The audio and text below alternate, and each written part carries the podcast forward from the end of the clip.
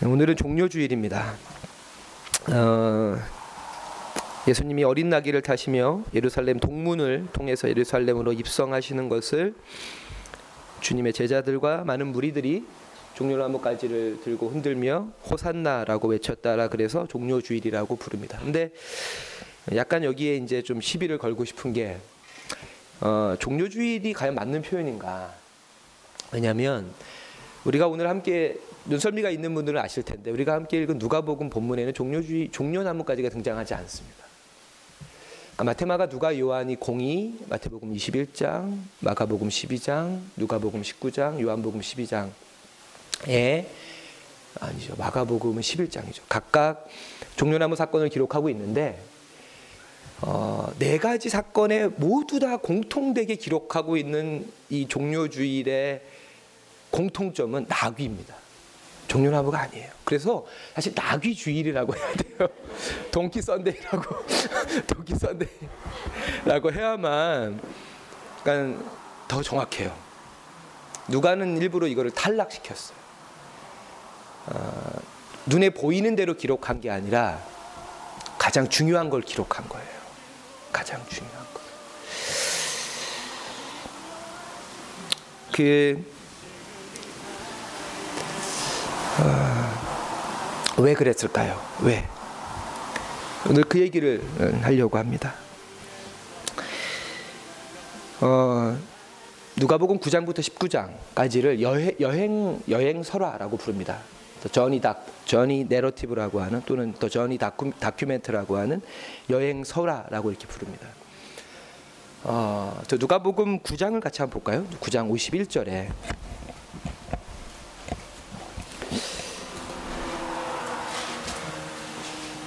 제가 지난주에 이렇게 페이스북을 하다가 아, 이렇게 한 목사님이 쓴 그, 아, 평신도가 평신도 할 말도 안 좋은데 한 성도님이 쓰신 글이 있었어요. 그래서 그 글이 뭐였냐면 요즘에 이제 그 테, 테드라고 하는 강의가 있습니다. 강의 프로그램, 유명한 강의 프로그램이죠. 한 15분에서 18분, 맥시멈이 18분입니다. 세계적인 강사들이 각 분야에 뭐 철학가도 있고 과학자도 있고 의사도 있고 교사도 있고 자기 분야에 대한 이야기를 15분이나 18분 짧은 시간 동안 전달하는 겁니다. 그래서 한국에서는 세상을 바꾸는 15분이라고 하는 CBS에서 만든 프로그램도 있는데요. 그분이 좀 불만이었나 봐요. 성, 목사님이 설교를 길게 하는 거에. 그래서 테드도 18분밖에 안 하는데라고 하는 글을 이렇게 페이스북에 쓴 거예요. 그러니까 정말 기라성 같은 사람도 18분밖에 안 하는데 왜 이렇게 목사들이 설교를 길게 하냐 라는 뜻 같았어요. 그래서 제가 반성이 되더라고요. 그래서 아, 그래 지난주도 제가 34분을 한 거예요.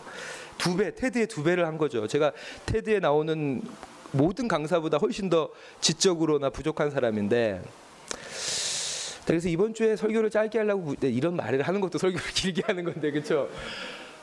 아,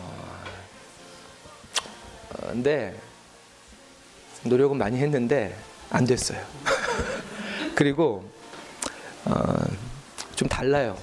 테드와 설교는 물론 제가 어, 그 테드에 나오는 사람보다 정말 부족한 사람이지만 어, 아까 우리 최동만 집사님이 기도하신 대로 우리, 의 말씀은 우리의 생명수고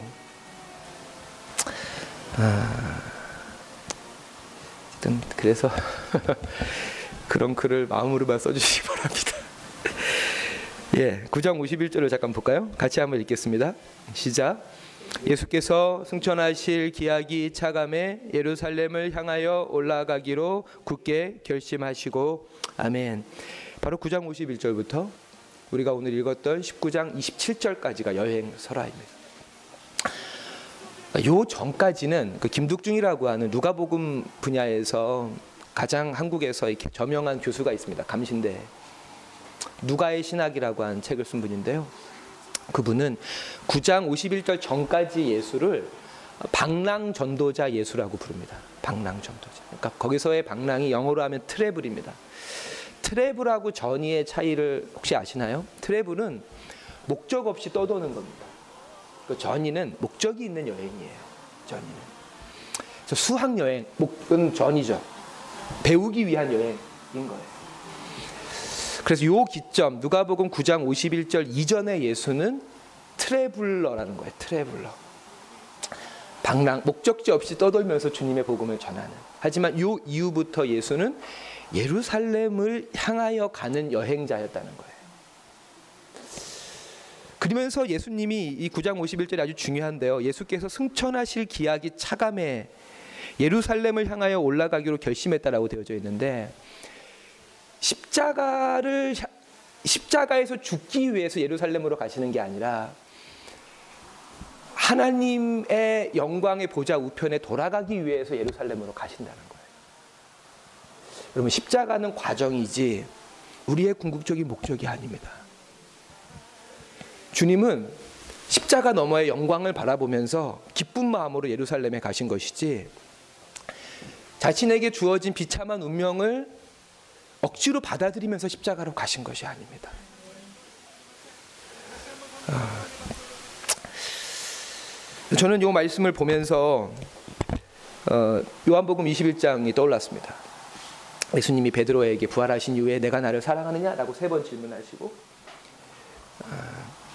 예 그러하이다 주님이 아시나이다라고 베드로가 세 번째 답한 다음에 주님께서 베드로에게 어떤 말씀을 하시냐면 내가 진실로 진실로 내게 이르노니 내가 젊어서는 스스로 띠띠고 원하는 곳으로 다녔거니와 늙어서는 내 팔을 벌리리니 남이 내게 띠띠우고 원하지 아니하는 곳으로 데려가리라. 라는 말씀이죠. 베드로에게. 네가 젊어서는 네가 원하는 곳으로 다녔지만 늙어서는 내가 원하지 않는 곳으로 네가 가게 될 것이다.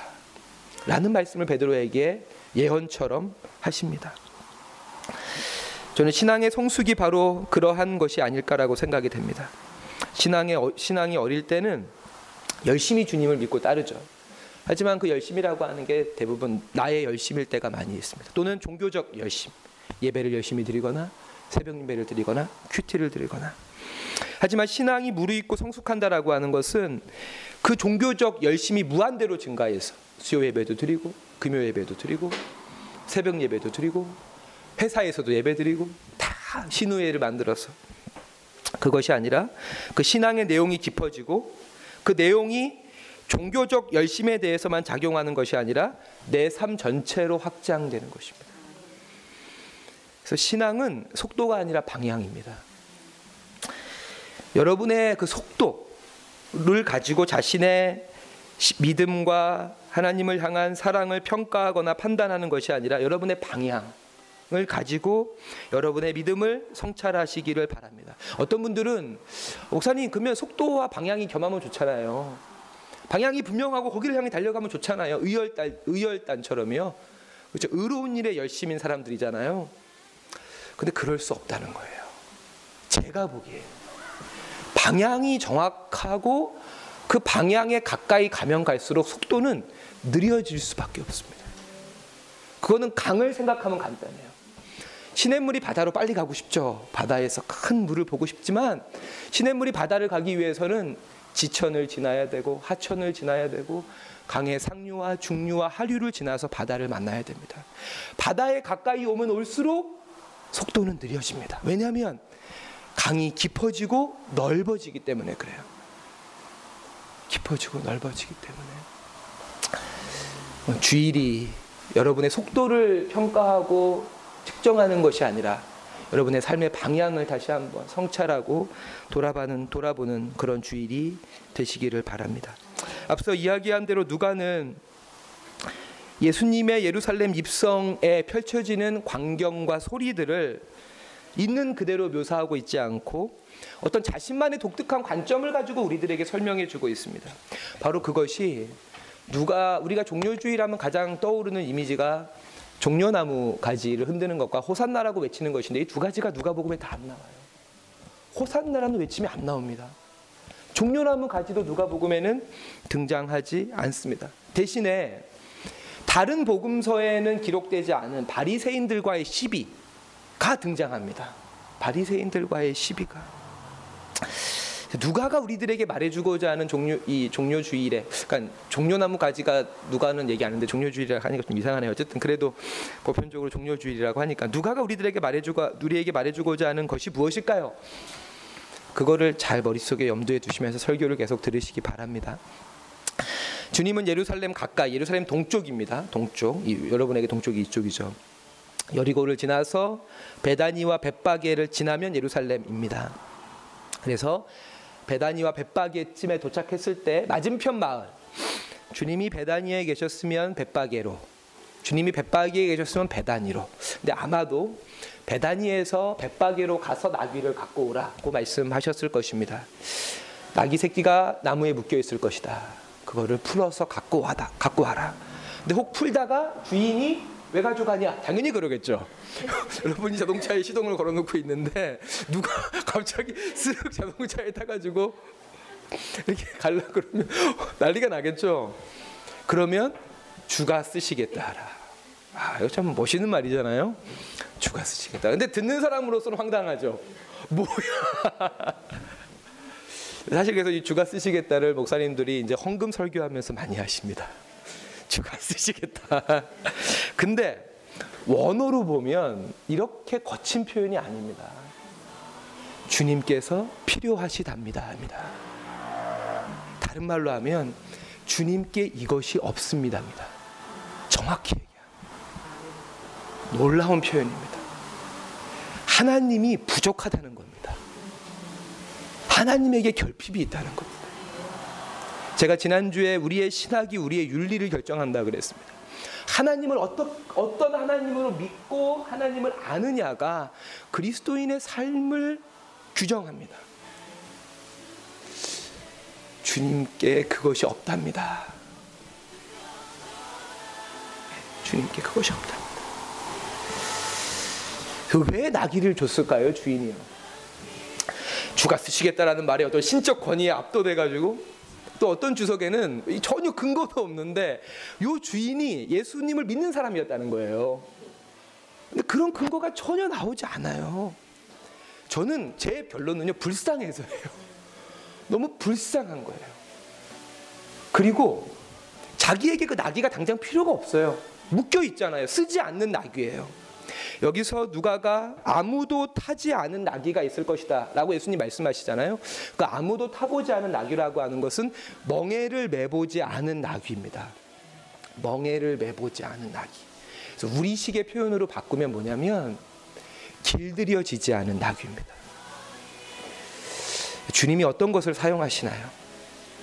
길들여지지 않는 사람을 사용하십니다. 혹시 이런 얘기 많이 들, 들, 들 으신다면 여러분이 주님께서 사용하시기 좋은 사람입니다. 야, 너 참 철없다. 너 그렇게 세상을 몰라? 라고 얘기하는 사람들이면 그 얘기를 평상시에 많이 듣고 산다. 그러면 주님이 사용하시기에 좋은 어린 나귀 같은 겁니다.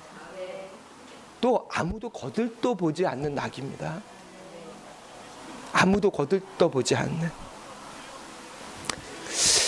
지난주에 저희 그 신일학교에 신앙 수양회가 있었습니다. 그래서 이번 주가 제가 오랜만에 교회에서 한 12시 반까지 어저께 설교를 주중에 도저히 시간이 안 나가지고. 아, 근데 아주 정말 굉장히 훌륭하신 분이 오셨어요. 대부분 이제 그 고등학교 신앙 수양회 강사들은 정말 웃긴 정말 코미디언 뺨치는 그런 목사님들이 오셔가지고 애들 하고 가는데 그렇게 웃기신 분이긴 했어요. 들었다 놨다 하시는 그런 분이었는데 내용도 아주 알찼습니다. 첫날 설교의 주제는 뭐였냐면 얘들아 우리들에게 아픔과 상처, 부족함, 연약함과 허물이 있다. 결론적으로는 상처는 주님의 부르심이다. 내가 인생을 살아보니까 그분이 47살이었는데 47년을 살아보니까 내 삶의 상처는 주님의 다 부르심이더라. 이 나귀가 바로 그런 거죠. 아무도 거들떠 보지 않는 연약하고 허물 많고 부족하고 비실비실한 주님이 그 나귀 길들여지지 않고 상처 많은 나귀를 사용하시는 것입니다. 복음서 전체에 예수님이 어느 장소로 이동하실 때에 짐승을 탔다라고 하는 기록이 없습니다. 어, 뭐 갈릴리에서 시작해서 사마리아를 지나서 유대까지는 수백 킬로에 달하는 거리입니다. 적지 않은 거리를 이동하시면서 복음을 전하셨습니다. 정말 동해 번쩍 서해 번쩍 하시면서 한때는 어, 어떨 때는 갈릴리 동쪽에서 어떨 때는 도, 갈릴리 서쪽에서 또 사마리아에서 유대 지방에서 다시 갈릴리로 또 올라가시기도 하시고 그때도 한 번도 나귀를 이용하지 낙이나 어떤 짐승을 타고 다니시지 않은 예수가 갑자기 베다니에서 예루살렘까지 2km밖에 안 되는 거리입니다. 2km 짧은 거리입니다. 그 거리에 나귀를 타시는 겁니다. 그것도 다소 약간 당황스럽게 주인이 있는 나귀를 주가 쓰시겠다 하라라고 하면서 그래서 이 종료주일에 예루살렘 입성해서 주님이 나귀를 이 타시는 장면은 누가 뭐래도 주님 예수님의 왕대심을 우리들에게 증거해 주는 사건입니다. 주님이 왕이시다. 근데 아주 중요한 거는 뭐냐면 왕이신데 세상의 왕과는 다른 왕이다. 새로운 왕이다. 새로운 통치자다라는 것을 우리들에게 보여주기 위해서 누가는 게다가 더 새롭다. 그러니까 마테나 마가나 요한도 낙이 타신 예수를 보여주면서 그리고 주가 쓰시겠다. 주, 주께서 필요하시답니다. 아니 어디 왕이 그래요. 그냥 타잖아요. 뭐 동의를 왜 구해요? 그렇죠. 우리 다윗 왕 같은 경우도 자기 아내가 있는데 우리아를 범하잖아요. 그거에 대해서 그 나단이라고 하는 선지자가 포도원 비유를 들면서 어떻게 그게 강제적으로 빼? 그러니까 다윗의 삶을 통해 예수 새로 다, 도래할 메시아의 어떤 이 통치의 철학 같은 것들을 구현해야 됐는데 다윗이 그걸 못하니까 다윗이 책망을 받은 거잖아요. 마테마가 누가 요한 모두가 공이 왕이 오시는데 그 왕이 새로운 왕이다라고 하는 것을 강조해 주고 있지만 누가는 그것을 더더욱 강조하기 위해서 종려나무와 호산나라고 하는 것까지도 일부러 탈락시키면서 예수가 새로운 왕이다. 예수를 세상의 왕처럼 기대하지 말아라. 그래서 원래 오늘 설교의 제목이 동상이몽이었어요. 동상이몽. 예수가 꾸는 꿈과 백성들이 꾸는 꿈이 달라요. 그래서 지금 이 순간에는 백성들이 예수에게 환호성을 지르지만 예수를 십자가에 매달라고 그 예수에 대한 경배와 함성이 예수를 조롱하는 소리로 바뀌잖아요. 그 이유는 예수가 보여주려고 하는 하나님 나라와 저들이 기대하고 있는 하나님 나라가 달랐기 때문이고 이 부분에서 우리도 동의가 되지 않으면 우리의 신앙생활도 죽을 때까지 동상이몽이 되는 거예요. 죽을 때까지. 그렇다면 여기까지 결론을 지면 종려나무까지와 호산나라고 하는 시각적이고 청각적인 왕의 이미지를 의도적으로 삭제하면서 낙이라는 이미지만을 사용해서 하나님 나라의 새로운 왕을 누가는 우리들에게 제시하고 있는 것이고 그렇다면 나귀를 통해서 우리들에게 보여주시고자 하는 새로운 왕의 이미지는 무엇일까요?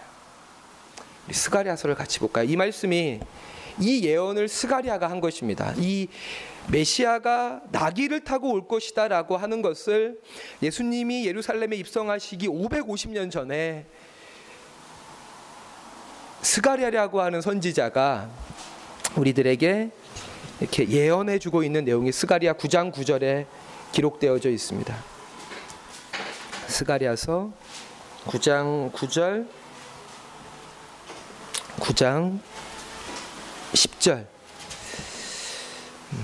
9장 9절 10절 같이 한번 읽겠습니다. 시작 시온의 딸아 크게 기뻐할지어다 예루살렘에 따라 즐거이 부를지어다 보라 내 왕이 내게 임하시나니 그는 공의로우시며 구원을 베푸시며 겸손하여서 나귀를 타시나니 나귀의 작은 것 곧 나귀 새끼니라 내가 에브라임의 병거와 예루살렘의 말을 끊겠고 전쟁하는 활도 끊으리니 그가 이방 사람에게 화평을 전할 것이요 그의 통치는 바다에서 바다까지 이르고 유브라데 강에서 땅 끝까지 이르리라 아멘. 아, 확실히 18분은 저에게는 불가능한 시간이군요. 그 스가리아서가 아주 중요합니다. 왜 그러냐면 한번 제가 설교했었는데 기억이 안 나시죠? 당연히 저도 안 나요. 그 이스라엘이 바벨론 포로로 잡혀가고 수르바벨이라고 하는 지도자가 포로 주전 538년에 포로 귀환을 합니다. 그때 스가랴하고 학개라고 하는 제사장 출신 선지자들을 데리고 귀환을 합니다. 오, 주전 538년에 귀환을 하고 2년 뒤인 주백, 주전 536년에 고레스 왕의 도움으로 예루살 무너진 예루살렘 성의 기초를 쌓습니다. 2년 만에. 그런데 그때 이 그 바벨론의 다리우스 왕이 이집트 원정을 가게 됩니다. 이집트를 정복하러 이제 북벌은 다 했고 남벌을 하러 가는 겁니다. 그러니까 당연히 전쟁을 할 때는 비용이 필요하잖아요. 그러니까 이 자신의 식민지 국가에게 세금을 더 막 과중하게 청구하기 시작합니다. 그러니까 성전을 지으려면 당연히 본인들의 헌금이 헌금을 내서 줘야 되는데 세금과 헌금을 다 낼 수가 없는 거예요. 그래서 결국 2년 만에 일사천리로 기초 공사가 마무리된 성전이 성전 공사가 중단이 되고 16년 동안 성전이 흉물스럽게 우리도 이제 가끔 지나다니다가 오랫동안 이렇게 완성되지 않은 건물들을 보면 흉물스럽게 방치된 것을 볼 수 있잖아요. 방치돼 있고 16년이 지나서 주전 520년에 학계와 스가리아가 성전 재건을 백성들에게 촉구한 이제는 좀 상황이 나아졌습니다. 그럼에도 불구하고 어려울 때 중단된 공사를 나아졌지만 여전히 시행하지 않는 백성들에게 성전 재건을 촉구하는 겁니다. 근데 아주 중요한 거는 학계 스가리아 둘 다 주제가 성전 재건 촉구입니다. 근데 학계는 2장밖에 안 됩니다. 2장. 아주 짧습니다. 간단 뭐라고 학계는 이야기하냐면 너네들은 좋은 집에 머물면서 하나님의 성전이 이렇게 피폐해서 되겠냐? 산에서 나무를 해다가 성전을 져라. 라고 그냥 단순하게 얘기합니다. 스가랴는 그렇게 얘기하지 않고 왜 성전을 져야 되고 성전에 눈에 보이는 건물로서의 성전의 궁극적인 목적이 무엇인지를 14장 동안 이야기합니다. 사람들은 학계를 좋아했겠어요? 스가랴를 좋아했겠어요? 당연히 학계가 좋죠. 야, 빨리 헌금해. 야, 성전 진짜 복 받아. 이게 낫죠. 스가랴처럼 뭐 계속 빙빙 돌리고 이러면은 아닌가요? 후자를 더 좋아하시나요? 사랑교회 성도님들 같으면 당연히 후자를 좋아하시겠죠. 그러니까 눈, 그러니까 이 건물로서의 성전을 짓는 이유는 이 성전의 목적은 보이지 않는 성전인 하나님 나라를 이 땅에 이루려 하는 것이고 그, 그 보이지 않는 성전으로서 하나님 나라는 우리의 힘으로 완성할 수 없고 한 왕이 오시면 그 성전이 하나님 나라가 완성이 되는데 그 왕이 나귀를 타고 온다는 거예요. 저는 여러분 제가 좀 제 얘기가 이상하게 들려도 괜찮아요? 저는 이게 환상이라고 생각하지 않아요. 저는 상상이라고 생각해요. 스가리아가 창세기부터 시편에 이르기까지 하나님 말씀이 그 안에 뼈대처럼 세워져 있고 그리고 이 세상에 심과 돈과 무기와 군대가 지배하는 세상 속에서 하나님 나라와 그 나라의 왕은 어떤 모습일까를 스가리아가 상상하는 거예요. 그, 그 상상이 이사야에게는 싹이었어요. 싹. 메시아는 싹과 같다. 아기가 우리에게 날 것이다. 근데 스가리아는 한 걸음 더 나가서 그 어리 그 아, 아기가 커서 어른이 됐는데 그 어른은 말이 아니라 나귀를 탄다는 거예요. 그 오바마, 오바마, 대통령이 그 자서 오바마 대통령 자서전 중에 제일 유명한 게 오데 어, 발음이 제가 뭐, 어데시티 호피, 호, 호비라고요. 발음이 진짜 안 좋네요. 담대한 희망이라는 자서전이 있어요. 담대한 희망. 나 저는 이게 스가랴의 담대한 상상이라고 생각을 해요. 어, 지난주에 제가 학교에서 아이들에게 그 마틴 루터 킹 수업을 했었어요. 지난주에 한 이유는 제가 꼭 요맘때쯤 하는데 4월 4일이 마틴 루터 킹 기일이에요. 1968년 4월 4일에 마틴 루터 킹의 39살의 나이에 제가 마틴 루터 킹보다 어렸을 때는 저에게 뭔가 희망이 있었어요. 아, 내가 열심히 하다 보면 마틴 루터 킹보다 훌륭해질 수 있겠구나. 근데 지금은 이제 나이가 역전이 돼가지고 어, 그 꿈이 이제 좀 약간 물거품이 됐는데요. 39의 나이에 멤피스에서 암살을 당하는데 우리가 마틴 루터 킹 하면 제일 유명한 연설이 뭡니까? 다 아시는 have a dream이라고 하는 1963년 워싱턴 평화 대행진에서 했던 연설입니다. 30만 명 궁중 앞에서. 근데 마틴 루터 킹이 1968년 4월 4일 죽기 5일 전에 1968년 3월 29일에 작은 교회에서 한 설교가 있습니다. I have been to the mountain top이라고 하는 설교를 합니다. 나는 산꼭대기에 이미 올랐다. 우리에게 평등이 실현되지 않았고 자유가 실현되지 않았지만 나는 이미 그날을 본다. 나는 주님의 영광을 본다. 마지막 문구예요. I see the Lord of glory. 나는 주님의 영광을 본다. 그래서 아무것도 두렵지 않고 어떤 것도 염려가 되지 않는다.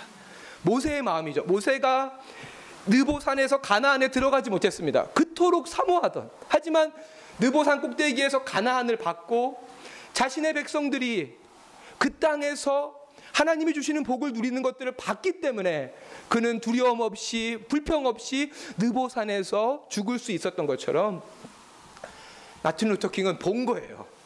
주님의 영광을. 저는 그것이 신적 상상력이라고 생각해요. 여러분, 신앙은 무엇이냐면 하나님의 통치를 상상하는 거예요. 하나님이 우리의 가족을 다스리신다면, 하나님이 우리의 교회를 다스리신다면, 하나님이 이 사회를 다스리신다면, 하나님이 경, 재경부 장관이고, 하나님이 환경부 장관이고, 하나님이 문화부 장관이고, 하나님이 교육부 장관이고, 하나님이 총리고, 하나님이 대통령이라면, 어떤 정책을 펼치실까를 상상하고 그 상상이 실현되도록 애쓰는 것이죠. 애쓰는. 상상하시기 바랍니다. 담대하게 상상하시기 바랍니다. 담대하게. 이제 지난주에 그 월요일이죠. 월요일 월요일인가요? 더불어민주당 그 대선 후보 최종 결, 수도권에서 고척 스카이돔에서 결정될 때 저는 사실 그거 다 그런 거 다 보거든요. 인터넷 TV로요. 아, 사실 그런 것 안 보면은 사실 설교 준비할 시간이 안 부족할 수도 있는데 다 봐요. 국민의당도 봤는데 근데 이제 문재인이 압도적으로 됐지만은 저는 개인적으로 이재명 시장의 마지막 연설이 정말 감동적이었어요. 여러분, 대한민국 소득의 대한민국 상위 10%가 전체 소득의 50%를 가져가고 전체 자산의 67%를 가지고 있습니다. 하위 50%가 대한민국 하위 50%가 전체 소득의 5%를 벌고 전체 자산의 2%를 가져갑니다. 이 대한민국을 정의롭게 할 사람이 누굽니까? 라고 하니까 이제 정말 조금 모였거든요. 이재명 진짜 이재명. 저는 그 연설을 듣는데 저는 서, 저는 하나님 말씀으로 들렸어요. 주님이 나귀를 왜 타신다고요? 공의로 세상을 다스리시기 위해서예요. 공의로. 주님은 공의로운 왕이십니다. 공의로운. 자기가 수고한 대로 자기의 몫을 얻는 그것이 공의입니다. 또 하나는 주님이 나귀를 타신 이유는 바로 주님이 평화의 왕이라고 하는 것이죠. 평화의 왕 아주 중요한데요. 어, 이사야는 유명한 말씀이죠. 그 유엔 유엔 뉴욕에 있는 유엔 건물 1층에 가면은 로비에 이사야 2장 4절 5절 말씀이 쓰여져 있습니다. 칼을, 칼을 쳐서 보습을 만들고 창을 쳐서 낫을 만들 것이다. 다시는 이 나라와 이 나라가 전쟁하지 않을 것이다. 라는 말씀인데요. 그게 이사야가 본 환상이에요. 이사야의 상상이에요. 칼을 농기구로 만든다는 칼과 창을. 근데 스가리아의 상상을 한 걸음 더 가는 거예요. 병거와 말과 활을 끊겠다는 거예요. 이게 왜 중요하냐면 칼과 창은 개인이 갖고 있을 수 있는 무기예요. 개인. 하지만 병거와 말과 활은 이거는 다 국고품이에요. 군용 물자입니다. 국가가 가지고 있는 거예요. 이사야가 보고 있는 평화의 어떤 이상은 개인 간의 평화예요.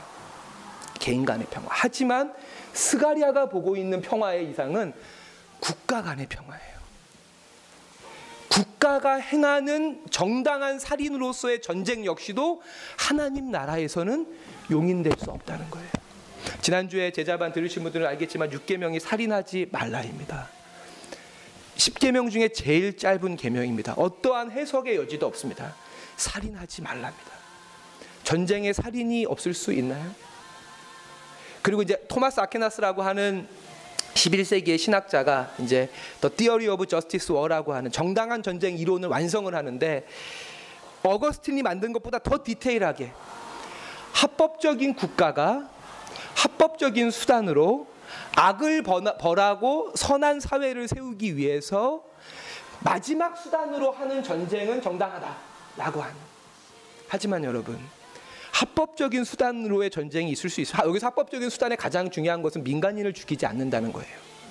양 나라가 마치 우리가 격투기를 보듯이 링에 올라가서 싸움을 할 수가 없습니다. 서로의 진영을 공격할 수밖에 없고 실제로 전쟁에서는 적게는 다섯 배, 많게는 열 배 민간인이 더 죽습니다. 이라크 전쟁에서 이라크 군과 미군의 사망자가 3만 5천 명입니다. 민간인 사망자는 45만 명입니다. 1차 대전, 2차 대전에 5천만 명이 죽었습니다. 민간인 사망자가 4천만 명이 넘습니다. 어떠한 전쟁도 어떠한 전쟁도 정당할 수 없습니다.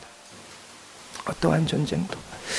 저는 지난주에 한 주 내내 여러분들도 그러셨겠지만 그 이미지가 머리에서 떠나지 않았습니다. 압델 하미드 알류셰프라고 하는 아버지가 쌍둥이 두 딸을 끌어안고 무덤가로 차로 가는 무덤에 그 아이 둘을 묻고 자기 아내도 묻고 친척까지 25명이 죽었대요. 한 번에. 정부군의 공격인지 반군의 공격인지 아직 모르지만 시리아 내전으로 지금까지 수십만 명의 민간인들이 죽고 있습니다. 아, 우리 잠깐만 그 누가복음 19장 아, 다 끝나갑니다, 여러분. 누가복음 19장 28절을 다시 한번 볼까요? 28절.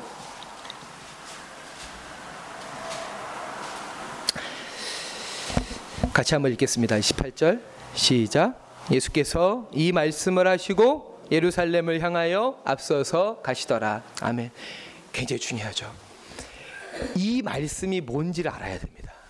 이거를 모르면 이 말씀을 하시고를 누가가 기록한다라고 하는 거는 요 입성이 이 말씀의 의미를 우리들에게 일깨워 주기 위한 거라는 거예요. 그 말씀이 뭡니까? 예수님이 여리고에서 눈먼 자의 눈을 띄웁니다. 이건 나태, 마가, 누가에 다 기록되는 거고 누가는 하나를 더 집어넣습니다. 여리고에서 삭개오를 만나는 장면을 기록을 합니다. 그러면서 삭개오의 집에서 삭개오에게 구원을 말씀하시면서 인자는 잃어버린 자를 찾으러 왔다라고 하는 19장 10절의 말씀을 하시죠. 그리고 나서 한 말씀을 더 덧붙이시는데 그게 뭐냐면 열 문화의 비유입니다.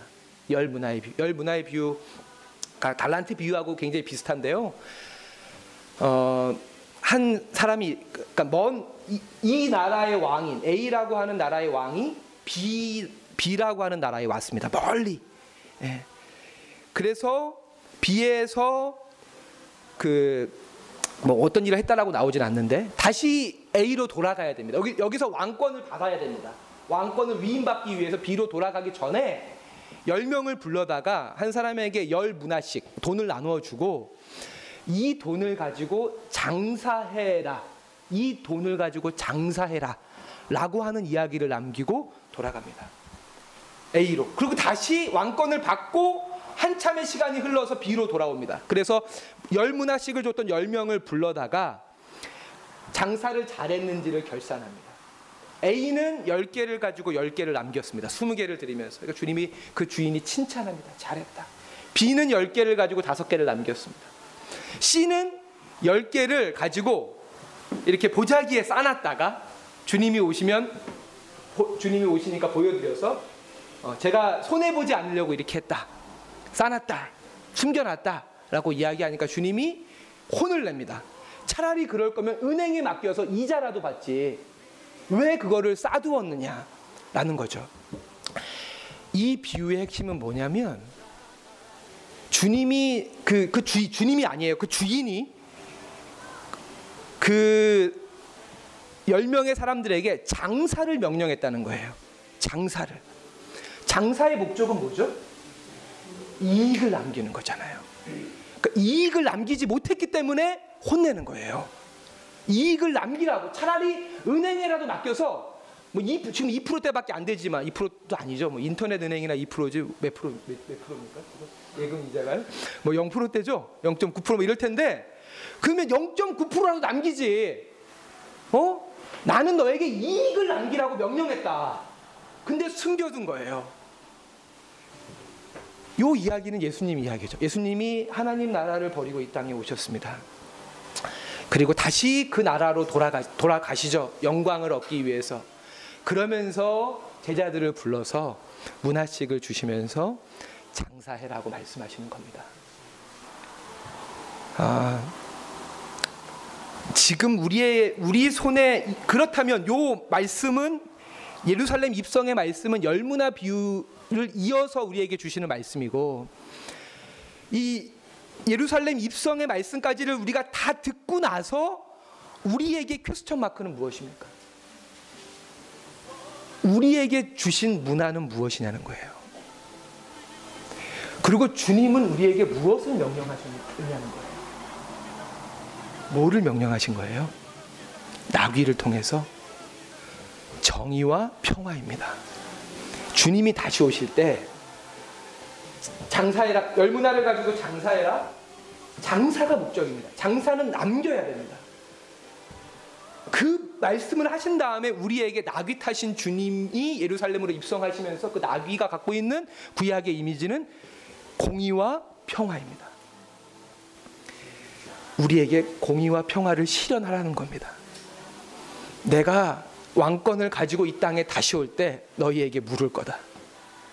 너희가 공의를 얼마나 실현했는지, 너희가 얼마나 정의를 실현, 평화를 실현했는지, 문화를 맡긴 자에게 문화를 찾듯이 그게 내 목적이다. 나귀를 탄 목적이다. 라고 말씀하시는 거예요. 어렸을 때 그런 얘기 많이 들었죠. 뭐 주님이 다시 오시면 얼마나 전도했느냐를 물으실 거다. 그렇죠? 아니요. 아니요. 전도는 공의와 평화의 열매입니다.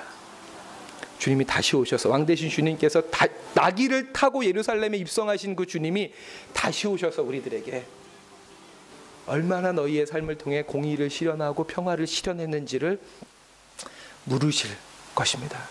그때 그 주님의 결산 앞에 부끄럽지 않은 우리 모두가 될 수 있도록 아, 낙이 타신 주님을 더 묵상하며 이 불의하고 이 폭력이 난무하는 세상 속에 공의와 평화의 제물이 되는 우리 모두의 삶이 되시기를 부탁을 드리겠습니다. 기도하겠습니다.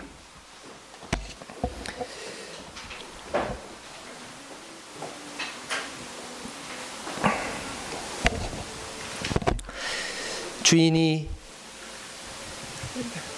자신의 왕권을 되찾기 위해서 먼 나라로 떠나가며 남겨진 10명의 사람에게 문화를 맡기면서 이 문화를 가지고 장사하라고 하신 것처럼 십자가에 죽으시고 부활하셔서 하늘로 승천하신 주님께서 우리에게 다시금 누가복음 19장 이 종료 주일의 말씀을 들려주시는 것은 다시 오실 때 우리를 통해서 공의와 평화의 열매를 찾으시겠다는 것임을 저희들로 깨닫게 하여 주시니 감사합니다.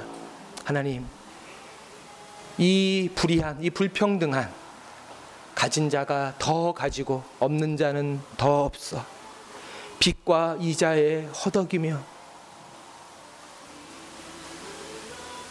희망 없이 그저 하루하루를 견디고 버티며 살아가는 이 세상 속에 공의의 복음을 선포하는 저희들의 삶, 우리의 신앙 공동체가 되게 하시고 또한 수많은 명분과 이유로 인해 치러지는 전쟁으로 너무나 많은 이들의 안타까운 죽음을 우리가 두 눈으로 목격하며 정당한 전쟁은 없다.